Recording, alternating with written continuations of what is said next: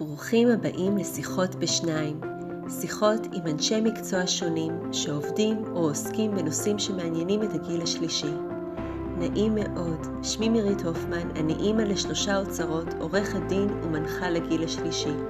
אני חברה בארגון בינלאומי של נאמנויות, מרצה על צוואות וייפוי כוח מתמשך, וכותבת באתרים שונים ברשת על מערכת היחסים בין ילדים להוריהם המבוגרים, ועל הצרכים היומיומיים של המשפחה הבין-דורית. הפודקאסט הינו מפגש אישי עם איש מקצוע בתחום הגיל השלישי, ומיועד לכל מי שמתעניין בהעשרה ובמידע חשוב בקשר לנושאים הקשורים בעיקר לקבוצת גיל זו. בואו נתחיל. האזנה נעימה. והיום אנחנו מדברים עם ברברה לנג על נושא מאוד כואב של התעללות בזקנים. ברברה, אני הולכת להקריא את זה, הינה מרכזת ארצית הערכה, הכשרה ומניעת התעללות בזקנים, המחלקה לטיפול באלימות במשפחה ותקיפה מינית, השירות הארצי לעבודה סוציאלית, משרד הבריאות, ויש לך גם MA בגרונטולוגיה.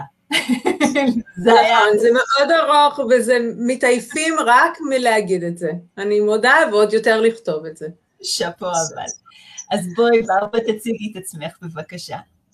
אני עובדת סוציאלית, תודה מירית, תודה קודם כל שהזמנת אותי. אני עובדת סוציאלית במקצועי, אני עבדתי 20 שנה בעיריית ירושלים, 15 שנה הייתי עובדת קשישים, ו-13 מהם גם פקידת סעד, מה שנקרא היום עו"ס לחוק, לחוקי הגנה על זקנים. אני כבר 14 שנה עובדת במשרד הבריאות, מרכזת את הנושא, בין שאר התפקידים שלי, אני מרכזת את הנושא של מניעת התעללות בזקנים. Uh, הגעתי בשמחה רבה למשרד הבריאות, uh, אנחנו עובדים עם כולם, אנחנו, זה באמת בתוך השירות הארצי לעבודה סוציאלית, יש מחלקה ייעודית לנושא של אלימות במשפחה, כאשר אני מרכזת, כמו שאמרתי, את הנושא של מניעת התעללות בזקנים, וגם באמת מעבר להכשרה של עו"ס לחוק, יש לי תואר שני בגרונטולוגיה מאוניברסיטת בן גוריון, ואנחנו כבר הרבה שנים מפתחים את הנושא של מניעת התעללות בזקנים במשרד. אוקיי. Okay. תראי, אלימות, כמו שאנחנו יודעים, מתבטאת בכל מיני דרכים, לא רק פיזי. תפרטי לנו קצת מה המקרים הנפוצים שאת נתקלת בהם אצלכם במשרד. אז קודם כל, אני, ברשותך, אני אתקן אותך. אנחנו בזקנים לא מדברים על אלימות. אנחנו מדברים על התעללות, אנחנו מדברים על יחסים לא שווים, אנחנו מדברים על יחסי תלות, אנחנו גם, אה, אה, ברגע שאומרים אלימות, ישר חושבים על פיזית, ולא חושבים על כל סוגי ההתעללות האחרים, כאשר אנחנו יודעים מהמחקרים גם במוסדות וגם בקהילה, דווקא התעללות פיזית היא מכל הסוגים, היא ההתעללות הכי פחות נפוצה. אם אנחנו מסתכלים על הסקר הארצי מ-2004, רק 2% מהזקנים היו נפגעי התעללות אה, פיזית, לעומת הזנחה, אה, שזה היה, אם אני לא טועה, 16-18 אחוז. אה, במשרד הבריאות זה מעניין, אני, אני גם נכנסתי עוד פעם לנתונים קצת להסתכל, אנחנו מאתרים הרבה יותר פגיעה פיזית, כי זו הפגיעה שהכי קלה לראות. למרות הקושי והחסמים של מיסוך סימנים, האם הזקן מגיע כי הוא עם המטומות כי הוא רק מקבל מדלל דם, האם הוא נפל כי יש לו בעיה בשיווי משקל, או האם מישהו עזר לו ליפול. אמ, שבר זה יכול להיות שבר אה, כי יש אוסטאופורוזיס מאוד קשה, אבל זה יכול להיות גם שבר כי מישהו עזר ושבר לו אה, יד, רגל או, או כל דבר אחר, אבל בכל אופן למערכת הרפואית כשאנשים מגיעים, הם מגיעים הרבה פעמים עקב בעיות בריאות, ועקב בעיות בריאות אנחנו הרבה יותר רואים אה, בעיות פיזיות. אה, ניצול כלכלי מאוד קשה לראות במערכת הבריאות. הזנחה, ניצול כלכלי כשהוא מגיע להזנחה, הרבה פעמים כשאנשים מגיעים לרופא, לא הדבר הראשון עולה להם של לשאול למה הפסיקו לקחת תרופות, או למה הפסיקו ללכת לאיזשהו טיפול רפואי, ולכן אה, אם לא שואלים אז הם לא יודעים שהבן חזר הביתה, הבן הנרקומן חזר הביתה ומנצל כלכלית וגונב את כל כסף, ועכשיו אין כסף לקנות תרופות, או אין כסף לנסוע לטיפול הרפואי. ולכן אה, לא תמיד מאתרים, צריכים להיות מאוד מאוד מיינדד לנושא, צריכים להיות מודעים לנושא, צריכים להיות מודעים לכל הגורמי סיכון סביב הזקן של המטפל העיקרי, ורק אז יהיה יותר קל לאתר סוגי התעללות מעבר לפגיעה פיזית. זה לא אומר שאנחנו לא מאתרים פגיעות שהן לא פיזיות, אנחנו כן מאתרים. אנחנו מאתרים הזנחה ואנחנו מאתרים ניצול כלכי ואנחנו מאתרים פגיעה נפשית, ולאחרונה התחלנו יותר לדבר על פגיעות מיניות. אם אני חוזרת שוב... אני אכנס כן, לנושא הזה של פגיעות אה, מיניות. כן, זה נושא שהרבה שנים לא דובר עליו, ובסקר הארצי כולנו מתבססים כל הזמן על הסקר הארצי שהוא בוצע על ידי פרופסור טובה בן וינטרשטיין ב-2004, זה אפילו הנושא של פגיעת מיני, מינית לא הגיע למשמעות סטטיסטית, זה, זה בכלל לא נכנס למחקר, ודווקא היום טובה עושה מחקר מאוד גדול בנושא של פגיעות מיניות, אה, ואנחנו יותר מדברים עליו. זה נושא שגם הזקנים בעצמם מאוד קשה, כל הנושא של מיניות זה סטיגמטי, אז הם לא רוצים לדבר עליו. אנשים, אני לא פעם מהרצאה ואומרים לי, אוי, באמת, ברברה, מי יפגע מינית באישה בת 85 עם חיתול סיעודית?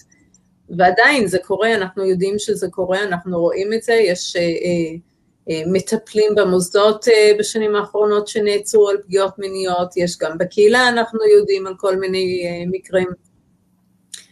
אה, אבל זה נושא שמאוד קשה לנו להתמודד איתו רגשית, ולכן הוא פחות מדובר, אבל גם את זה אנחנו מאתרים. אני משערת, כמו כל בן אדם שקשה לו לדבר על התעללות אה, מינית בלי קשר לגיל שלו, אז קל וחומר לאנשים מבוגרים שיותר קשה להם בטח בכלל להעלות את זה במחשבה. התעללות זה משהו שקורה, את נתקלת בזה דווקא על ידי מי שמטפל באנשים מבוגרים, או שזה לא קשור למי שמטפל בו דווקא, זה יכול להיות גם המשפחה הקרובה שלא מטפלת בהם, אפילו שזה נמצאת שם. אז לרוב אנחנו יודעים שזה המטפל העיקרי, זה יכול להיות מטפל אה, שהוא בן משפחה, זה יכול להיות מטפל בשכר, שוב אני חוזרת למחקר של 2004, כי אף אחד לא עשה מאז מחקר מסוג זה, או זה לא היה מחקר, זה היה סקר ארצי, אה, רוב הפוגעים היו בני משפחה. מאוד קל לנו להגיד, אה, זה המטפל ההוא בשכר, זה העובד במוסד הגריאטרי, בבית האבות. אבל אנחנו יודעים שבהחלט בני משפחה יכולים לפגוע אה, בכל סוגי הפגיעה. זאת אומרת, נתקלתי בזה גם בקהילה, אנחנו נתקלים בזה גם במערכת הבריאות, אה, ודברים מאוד קשים לפעמים. זאת אומרת, זה יכול להיות באמת ניצול כלכלי, אבל זה גם יכול להיות פגיעה פיזית. היה לי פעם מקרה, זה היה עוד כשעבדתי ברווחה, של בן שהתעצבן על אימא שלו, ופשוט אה, נתן לה סטירה, ושבר לה את המשקפיים, ופגע לה, והגיעה למרכז, אה, ל, ל, היא הייתה מגיעה למרכז יום, ושאלו אותה איפה המשקפיים שלה, ואז היא סיפרה לעובדת בתוך המרכז יום שהבן שלה נתן לה מכה ושבר לה את המשקפיים, ואז הכניסו אותי לתמונה כעוס לחוק. אה, אנחנו רואים את זה, אבל לפעמים אנחנו המון מנחים ומדריכים את הצוותים הרפואיים שלנו להעלות מודעות, אה, ולדוגמה להסתכל המון על השפה הבלתי מילולית. זאת אומרת, כשמישהו מגיע אה, זקן מגיע או זקנה מגיעים עם בן משפחה או עם כל מטפל אחר, ושואלים את הזקן שאלה, ואו שהוא מסתכל על המלווה שלו כדי לקבל אישור לפני שהוא עונה, או שרואים שהוא קצת נרתע, או שבכלל המלווה עונה במקומו ולא מאפשר לזקן בכלל לדבר, אז לקחת את זה כסימן אה, ולהגיד, אוקיי, צריך לבדוק מה קורה כאן, למה זקן לא מדבר. למה הוא מבקש אישור מהמלווה שלו? נכון, אני משערת שבמקרים כאלה בטח אומרים לאותו מטפל, תצא בבקשה החוץ, אנחנו רוצים לנהל שיחה עם האיש המבוגר. אז אנחנו משתדלים לעשות את זה, לפעמים צריכים להיות, זאת אומרת, אנחנו באמת מנחים לנסות לדבר עם הזקן לבד, אה, ואנחנו בעצם מנחים, אי אפשר תמיד להגיד למלווה, אוקיי, תצא, אני עכשיו רוצה לדבר עם הזקן לבד, כי זה נתפס לא טוב, במיוחד אם מדובר במישהו שהוא פוגע אולי, בפוטנציה.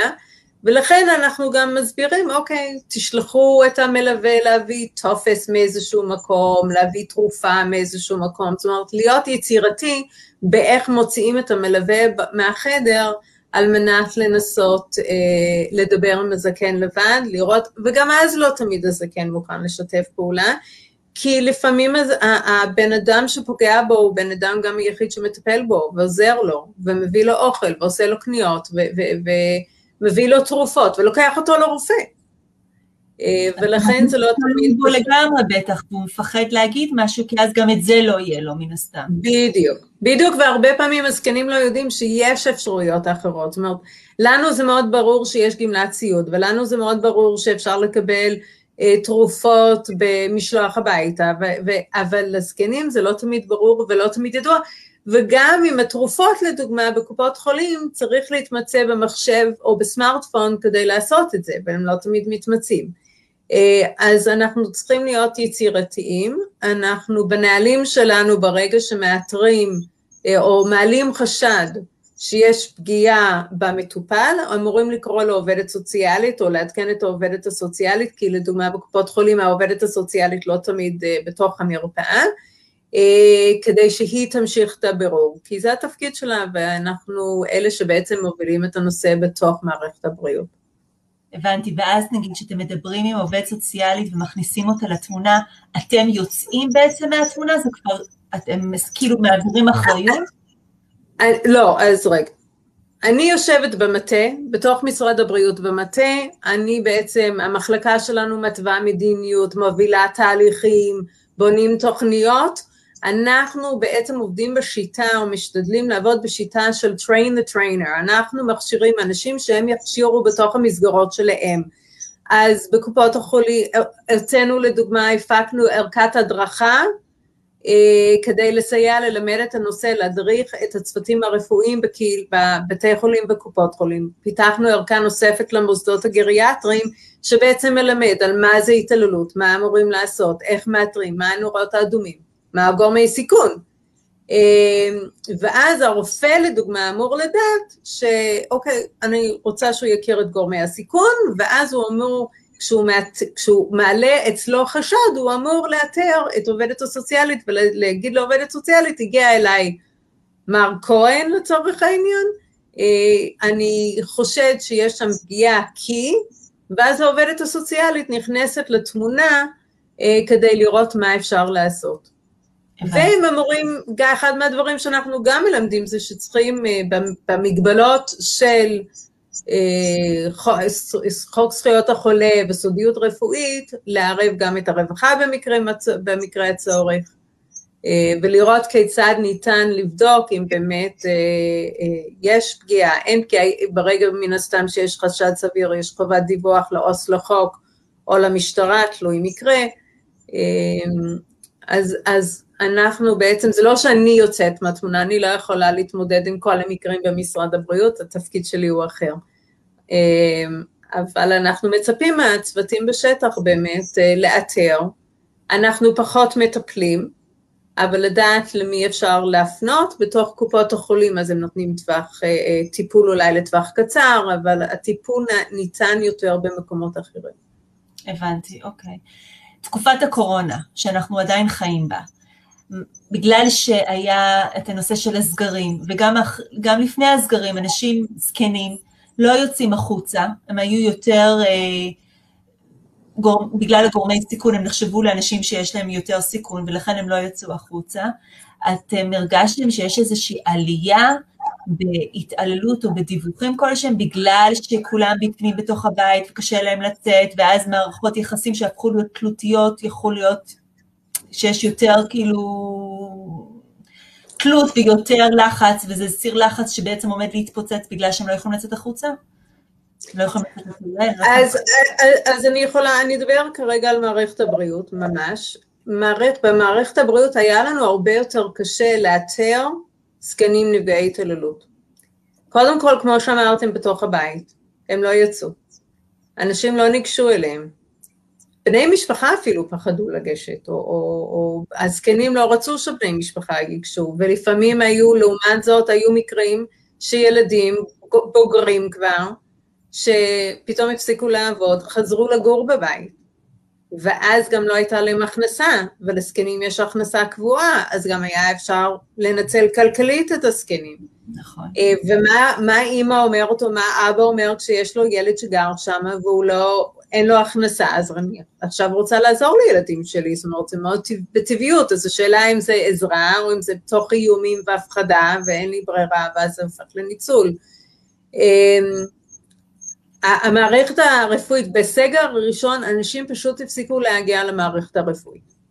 אנשים לא הגיעו אה, לבתי חולים כי פחדו, אנשים לא רצו להגיע בכלל למערכת הבריאות, אנשים נשארו בבית, אה, ובנוסף לזה, הרבה מהרפואה הפכה להיות גם היום, הרבה מהרפואה זה דרך הטלפון, במצב הטוב, עם זקנים הרבה יותר קשה, יש אפשרות היום לעשות את זה כן עם אה, מסך, אבל הרבה מהזקנים לא משתמשים בזה וזה יותר מסובך. נכון. ולנו היה הרבה יותר קשה לאתר. אני יודעת שלדוגמה קופות החולים עשו המון outreach, טלפונים לאוכלוסיות שהם הגדירו בסיכון, אה, וכן ניסו להגיד לצוותים שעושים את הטלפונים, אה, מה לשאול ואיך לשאול, ולהבין שלא תמיד האדם בצד השני של הטלפון חופשי לענות. כי אולי נכון. הפוגע עומד לידו. אז היה לנו הרבה יותר קשה לאתר. אמ, אני עוד לא, האמת, עוד לא הספקתי לנתח את כל הנתונים. אה, אני יודעת שבמחצית הראשונה של הקורונה, נגיד ממרץ עד אה, ספטמבר הייתה ירידה באיתורים שלנו. אה, לאחר מכן אני שומעת מהשטח שיש הרבה יותר איתורים, יש הרבה אנשים, ש... יותר אנשים שמגיעים היום למערכת הבריאות. היה גם, מערכת הבריאות הייתה מאוד מאוד עסוקה באמת בקורונה, זאת אומרת הצוותים קרסו תחת העומס, גם בוודאי בבתי חולים, אבל אפילו גם בקופות חולים. כשפתאום הייתה התפרצות בשכונה של הקופה, בזה הם היו עסוקים. אה,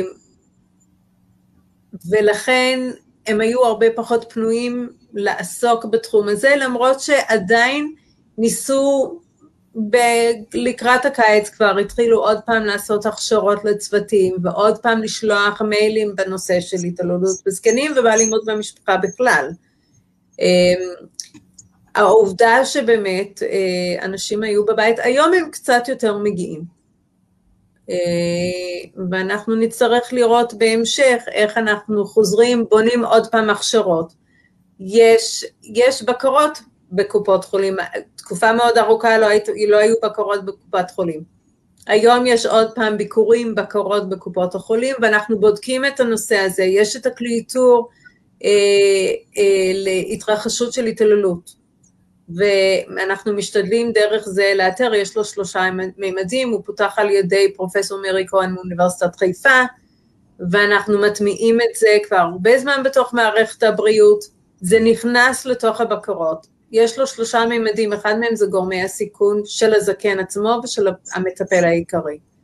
אני מצפה שהרופאים יכירו את גורמי הסיכון וידעו לזהות, את הממד של הפגיעות הפיזיות, הסימנים, ההזנחה, אדם שמגיע בלבוש מוזנח או, או במצב רפואי מוזנח, זה הדברים שהצוותים הרפואיים רואים בכל אופן. אני לא, צריכה, אני לא צריכה ללמד אותם, אני צריכה לעשות reframing של הדבר לתוך הנושא של התעללות, אבל אם הם יכירו את גורמי הסיכון ויגידו, או, oh, יש פה איזשהו גורם סיכון, אז זה כן גר עם הבן שלו והבן שלו נרקומן. או לבן יש בעיות משפחתיות משלו. אה, ובנוסף לזה האדם הגיע מוזנח, מאוד מלוכלך, לא, אה, אה, ועם ציפורניים שהוא לא טיפל בהם חודשים. אני מצפה שאת המימד של התשאול הישיר, הם יעבירו את זה לעובדים הסוציאליים, שהעובדים הסוציאליים ייכנסו ויעשו את זה. ואני מרגישה שלאט לאט אנחנו כן חוזרים נכנסים לאיזושהי שגרה של לא נגיד פוסט קורונה, כי אנחנו עוד בקורונה, אבל אנחנו, אני מקווה כולי שאנחנו פוסט אה, השיא של הקורונה. אה, ושאנחנו נחזור גם לדברים השוטפים יותר ולא רק ב-SOS של הקורונה. אני, מש... אני רוצה להאמין גם ש... אם אנחנו מדברים לא על בני משפחה, שבני המשפחה אולי התקינו כל מיני, איזשהו מכשיר, או לימדו את האנשים הזקנים איך לעבוד במחשב בצורה כלשהי, כדי שאם יש מטפל, יש איזשהו חשש, אז תהיה להם איזושהי גישה ישירה למישהו, למשהו, או שבן המשפחה יוכל לצפות בהם בטלוויזיה. אני יודעת שדברים כאלה קיימים, כדי לגלות משהו במידה והוא לא רוצה לדבר כי הוא מאוד מאוד מפחד ממנו, כי זה גם קורה, אני משערת, שהם פשוט נורא מפחדים. כן, בהחלט, אה, מפחדים, אה, מפחדים מהפוגע מהפגיעה, מה, מהפגיעה, מפחדים לספר כי אולי המטפל העיקרי, הפוגע, יתעלל עוד יותר. אה, אגב, זה גם בקהילה וגם במוסדות קורה. אבל הרבה בני משפחה היום שיש עובד 24-7, עובד זר, הרבה מהם התקינו מצלמות. חלק סיפרו לעובדים הזרים, חלק לא סיפרו לעובדים הזרים. ואני, תראי, אני מאמינה שרוב העובדים הזרים הגיעו כי הם רוצים להרוויח כסף, לא כי הם באים לפגוע, אה, ורוב העובדים הזרים באמת הם עובדים טובים. אבל על מנת אה, שהבני משפחה יהיו רגועים ושקטים, אז שיתקינו מצלמות. לא בשירותים ולא באמבטיה, כי בכל אופן יש את צנעת הפרט ולמצלמות האלה אפשר לפרוץ, אבל לפחות במקומות שקצת יותר אה, אפשרי, אז כן, אני בהחלט חושבת ש, שזה מרגיע את בני המשפחה. ושוב, הבעיה החוזרת לזה, זה העובדים בשכר, אבל מי שם מצלמות נגד בני משפחה? נכון, זה באמת בעיה, זה באמת בעיה כמו שאת אומרת. כן.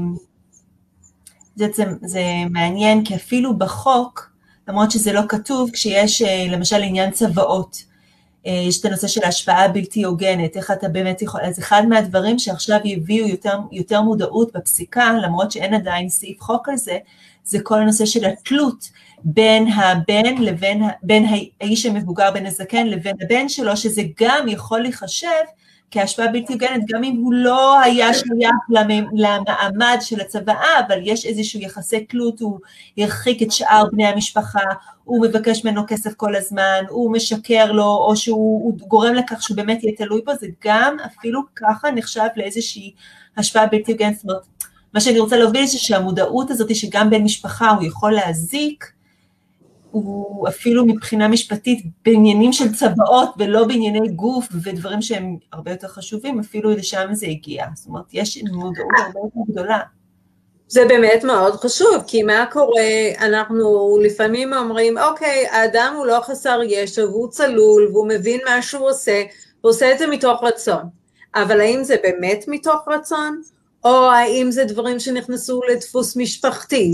שלפעמים הזקן אפילו לא מודע לזה שמישהו פוגע בו. הוא לא חושב על זה שהוא מונע מעצמו דברים, כי הבן רק צריך להסתכל עליו במבט מסוים, והזקן יודע מה יקרה אחרי המבט הזה, וזה דבר שהושרש כבר במשך עשרות שנים לפעמים, ונכנסו לדפוס, אז האם זה באמת, האם זה באמת מתוך רצון, או האם זה לא מתוך רצון?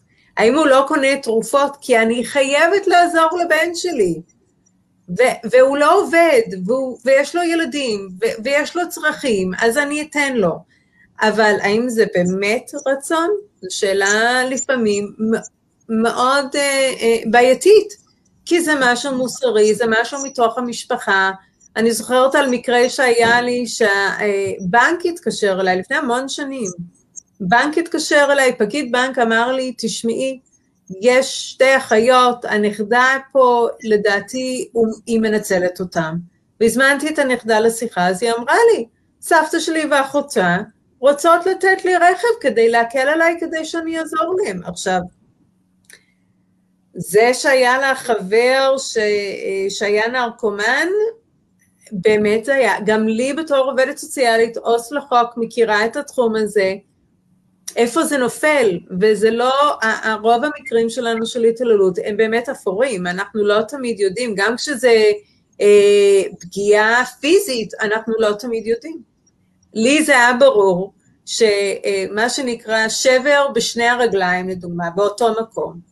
זה חייב, מתי זה יכול לקרות? זאת אומרת, זה ברור שזה פגיעה ש, או, או שבר בשני, שמישהו דחף, שמישהו הפיל משהו, והיה רופא גריאטר מאוד ידוע, שאני מאוד מעריכה אותו, שאמר לי, את לא תאמיני, אבל היה לי פעם שברים ספונטניים. באותו מקום, בשני הרגליים, הוא אומר לי, ברברה, אם לא הייתי רואה את זה במו עיניי, לא הייתי מאמין. מישהו היה מגיע אליי ככה, זה היה ברור שזה התעללות. אבל אני אומר לך, זה קרה, עמדתי ליד המיטה, וזה מה שקרה.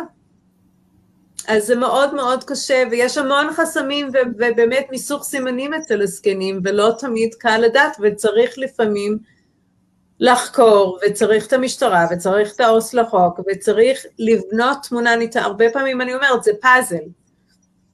זה פאזל לבנות את הדברים כדי לראות מה באמת קרה שם, האם זה באמת מתוך רצון, או באמת השפעה בלתי אה, הוגנת, כדי להגיע לאמת, ולפעמים אנחנו לא מגיעים לאמת.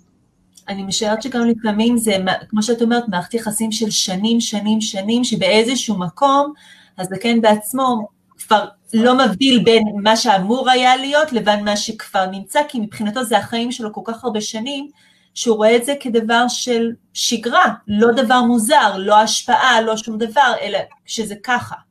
וכשזה ככה... ורק כשיושבים, נכון, ולפעמים שואלים שאלה מאוד מקצועית, או האם מישהו פוגע בך, הוא בכלל לא קולט שמישהו פוגע בך, בו, וצריך לשאול שאלות הרבה יותר אה, אה, תכלס של האם רצית, האם מנעת מעצמך משהו, האם לא קנית תרופות כי הבן רצה כסף, האם הבן איים עליך, האם הוא, הוא הפחיד אותך, האם... צריך להמחיש את זה יותר ולא לשאול את השאלה הגדולה, כי הם לא תמיד קולטים את זה. אוקיי. Okay. אני, אנחנו, אני לא מאמינה, אנחנו לקראת סיום. הייתי מאוד מאוד שמחה אם תוכלי לתת לנו כמה נורות אדומות שאנחנו, כל אחד מאיתנו יכול לקחת את זה ולשים לב יותר, אם זה, לא יודעת אם חלילה אצלם בבית, אבל השכן שלידם, האיש שמכירים מהסופר, כל מיני דברים שהם יכולים באמת קצת יותר לשים לב, להיות יותר מודעים. אז בעיות משפחתיות אצל הזקן, אה, בעיות משפחתיות אצל המטפל העיקרי, אה, פסיכופתולוגיות למיניהם אצל הבן משפחה. אה, יש, אני מאוד מאוד ממליצה לאנשים שנמצאים פה בלייב או שמצטרפים אחר כך, יש את הכלי איתור, את מוזמנת לשים את ה... אה, את המייל שלי, את הטלפון שלי, ואני אשמח לשלוח את זה לאנשים. יש את הגורמי סיכון שהם מאוד חשובים באמת, אה, מגורים משותפים, מגורים, תלותיות, יחסי תלות ומרות. אה, אני באמת, אבל אני אשמח לשלוח את הכלי למי שרוצה, עם הדף ההנחיה על השימוש בו, זה מותאם לשימוש של כולם, זאת אומרת, זה לא רק עובדים סוציאליים וזה לא רק רופאים, זה כלי שפותח ותוקף עם אה, אה, ניבוי מאוד גבוה אה, של התרחשות של התעללות, ו, ויוכלו להשתמש בזה בכל מקום שהם עובדים בהם ומגיעים אליו זקנים, זאת אומרת, גם במרכזי יום וגם ברווחה וגם בבריאות, ובאמת בכל מקום. מצוין, ממש מצוין. אני באמת שמתי את המספר טלפון שלך פה ב... למטה בהערות, כל מי שרוצה יותר ממוזמן ברברה מאוד אדיבה, ואמרה שהיא תעזור לכל אחד, ושווה, שווה לראות, לקחת את הכלי הזה, אם זה משהו שיכול לעזור אפילו למישהו אחד. נכון, ואני גם רוצה להגיד שבכל קופת חולים יש לנו מרכזי נושא של אלימות במשפחה והתעללות בזקנים בכלל מערכת הבריאות, בבתי חולים, בקופות חולים, במוסדות הגריאטריים, בכל מקום יש מה שאנחנו קוראים ועדת אלימות ומרכזי נושא, אז אם אתם מגיעים למערכת הבריאות ואתם רוצים אה, לעדכן, אתם רוצים להיעזר, יש מי שיכול אה, אה, לסייע בזה. איזה יופי, וב, ואני, ובעירייה זה בטח עובד סוציאלית שמומחי, שמתמחה. כן, כן, כן, אפשר לפנות ללשכות הרווחה. אם זה משהו חירום, אז אני מציעה להרים טלפון אה, למאה, להזמין משטרה, אם אתם ממש חושדים אה, ומפחדים שמדובר על אה, אה, חס ושלום חיים ומוות, אז להזמין מיד משטרה, או אם אתם רואים משהו באמצע הרחוב שנראה לכם אה, אה, שאתם חייבים, אז, אז משטרה.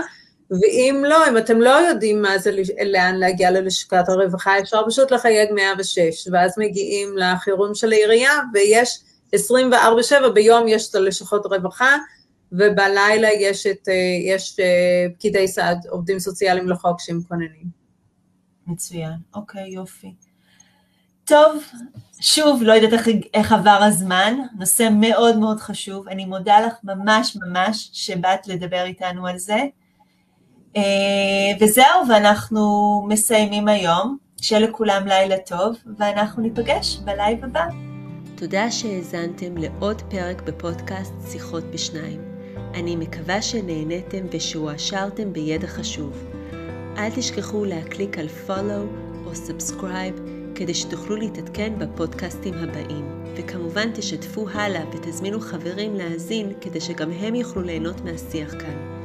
אתם גם מוזמנים לבקר באתר שלי lawmirit.com ולעקוב אחריי בפייסבוק למידע נוסף ולידע משפטי בנוגע להעברה בין-דורית ולצרכים השונים של אוכלוסיית הגיל השלישי.